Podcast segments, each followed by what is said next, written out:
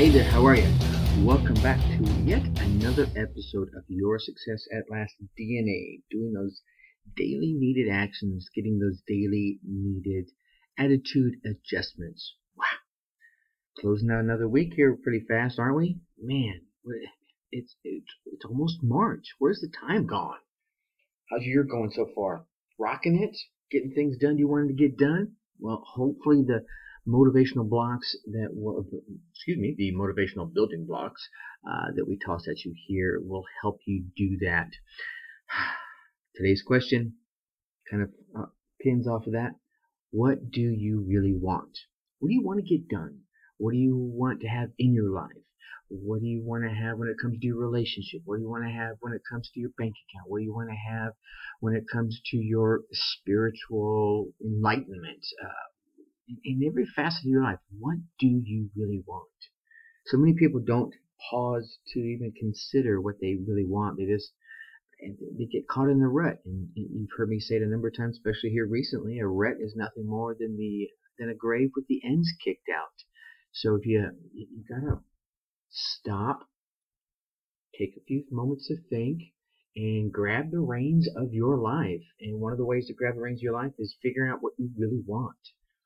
Do you want to have a better relationship? Do you want to have a better job? Do you want to have a faster car? Do you want to have a nicer house? Do you just want to feel better about yourself? Uh, whatever the range of things that are out there, uh, it's all, all personal to you. So uh, I would, I encourage you, stop, take a minute, and think about it. And if you have thought about it here in recent past, uh, you know, reaffirm uh, is it still what you want? Because things change. I mean, uh, new events happen in your world, and you want to reevaluate on a regular basis. Huh?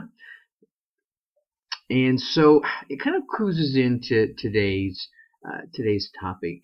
So saying, do as I mentioned before, uh, do you want good relationships? Uh, do you want to get what you want? Right, right. Uh, do you want harmony? And part of that is going to be conflict resolution. Uh, let me kick off with a little story here. I'm going to keep the story simple for um, for for time purposes, but um, let's talk about Bill and Jane. All right. Bill and Jane, they were having a bit of an argument. They were at home chilling, waiting for mom to get back. She ran to the store to get some groceries, and and Bill just got home from soccer practice, and he was bloody hungry. He'd been out there working his buns off, running, kicking, doing all things, doing all that teamwork stuff, and so he was hungry.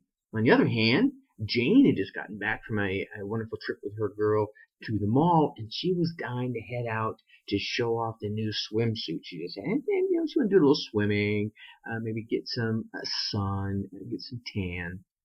So she was saying, "Hey, I want to go swimming." She, and then it's really kind of the first day of the of the summer, and the weather's been so nice, and we haven't seen the sun in a while. And Bill's like, "No, man, I'm starving we can go swimming. We can go to the beach. We can go to the pool later. She's like, no way. We only got a couple of hours till the sun sets, and I really wanted to grab a, little bit of sun time to get my tan on, right? And they were starting, you know how, you know how brothers and sisters can be. Right? They went on back and forth, back and forth, back and forth until mom finally gets home. You know, arms loaded down with groceries, and they go over and they start helping her. She's like, "Hey guys, what's wrong?" She heard, you could see the look on their faces and hear the tone in their voices. Bill's like, Man, I'm starving. And he starts rifling through the bags. She's trying to drag me to the beach. And she's like, well, you can eat later. You can eat when we get there. It's a great day for swimming. Finally got some sun. You know, you could hear, I mean, the attitude's flying around. Mom's like, well, hold on, wait a second, wait a second. You guys can do both. You know, our new neighbors over here, they're having a pool party today. And there's going to be plenty of food. And they're new around here. I was chatting with them, and they would love to meet you. And they're like, dude, right? Okay, I'm getting a little silly here, but you can imagine that Bill and Jane loved the idea. Jane got what she wanted. She got to rock her new bikini, grab some sun, and go swimming. And Bill, of course, got to nom nom nom on some tasty tidbits. So, thanks to mom, isn't that usually the case, right? Thanks to mom, they both got what they wanted. I know, probably a cheesy little story, but here's the key collaboration is the key to conflict resolution. So many times we get so wrapped up in things, we forget about that. I mean, who says you really can't have everything you want? when resolving conflicts, a good solution doesn't mean that no one gets exactly what they asked for. It doesn't have to mean that. Often it does. And sometimes it just does because we haven't taken on that new perspective, that new mom perspective. She brought in a new piece of information, right? Um, it's it's usually that the ultimate solution is hidden from us at first, but once everyone brings out all their ideas with a little less attitude, right? You'll start to discover, you'll peel back the onion of the problem and discover the perfect solution for everyone, right? No one person has all the facts. That's just my experience. Maybe you've experienced something a little differently. No one single person has all the facts. That's the cool thing about collaboration because it brings together the best ideas of everyone.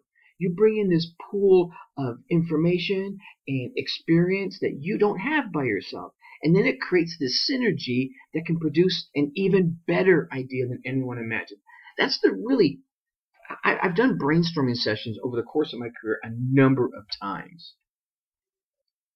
And every single one of those times, an idea came out of it that no one person in there even thought possible at first. It's because it's almost like you're creating this new mind, I guess you could call it, the hive mind, when everyone starts getting together and producing, uh, you know, we're also getting synergetic and, and the flow starts happening. In the cheesy story above, Bill and and Jane, they were limited. They were limited by what they knew, and they were kind of limited by their attitude. And as they saw it, there were two options: they could eat, or they could go to the beach. Right? Both of which required a sacrifice of the other. So neither one was willing to bend. So in the end, no, there was no, there was no way for either one of them to be happy. And then comes mom. Mom is really the new attitude, the new, the new perspective. She added something new to the equation. She brought a different point of view and some additional knowledge. Right? So because she knew something they didn't, she was able to propose a new solution that worked for everyone. Heck, if they brainstorm some more, they probably could come up with some even better ideas about hey, let me grab some, let me make some of our our cookies or make one of our special dishes and bring it over there and really elevate the experience even higher.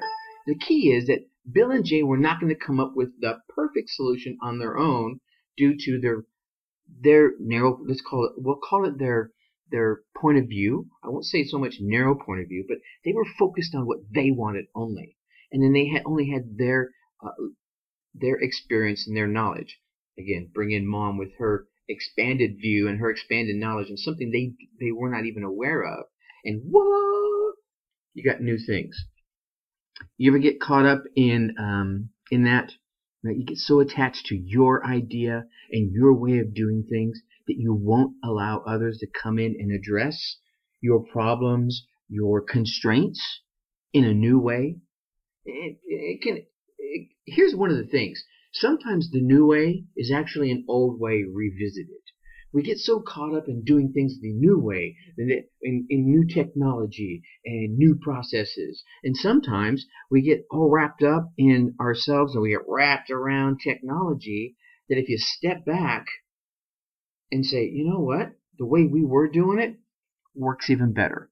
And I'm not saying that's the case. I, have I've I've experienced that on a couple of occasions in the course of my career where you can step back and say, you know what, that particular tool is not doing what we wanted it to, and we're spending all this time and all this work changing all our processes to fit the tool, not the tool to fit our business or our processes. All right? So you step back and go back to the old way and really evaluate how do you improve from there.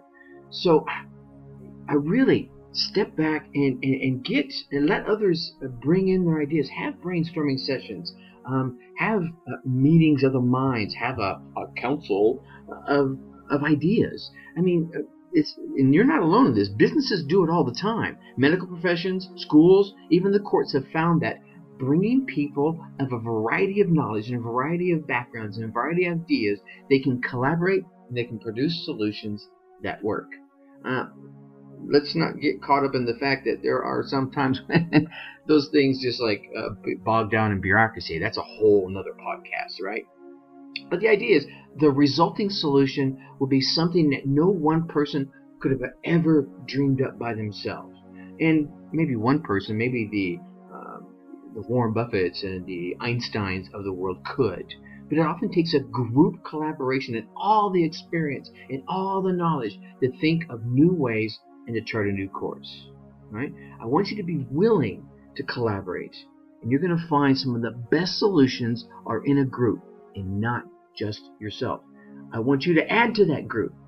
Bring your voice, bring your ideas, bring your experience, but then listen to them as well, and you'll grow from there from it as in addition. I just stumbled all over my words there. All right. So you bring yourself and you listen to the others in the group, and you're going to grow yourself in the process. All right. So here's a couple of questions to think about before I close out. Are you open and willing to learn from others? Hmm? And this is and this is in different aspects. There may be aspects in your world, like in your relationship, you are, but in your uh, job, you're not. Just something to think about right? Um, another one is if others bring ideas to you, do you listen to them to see what you can add to them, or do you listen to them to find fault in them? Just just a question. Just think about it, ponder it, and again, apply this in the different areas of your life. And then, is there an area in your life where collaborating with others will help you find a better solution? I often find that people um, uh, will have varying points of view in this. That in maybe in their financial world they're not willing to listen, but in their business world they are, and one's having the problem, the other's not. Just saying. All right. So think about those questions for yourself, and I'm going to leave you with that, and then tell you as I always do: think successfully and take action. Talk to you later. Bye bye.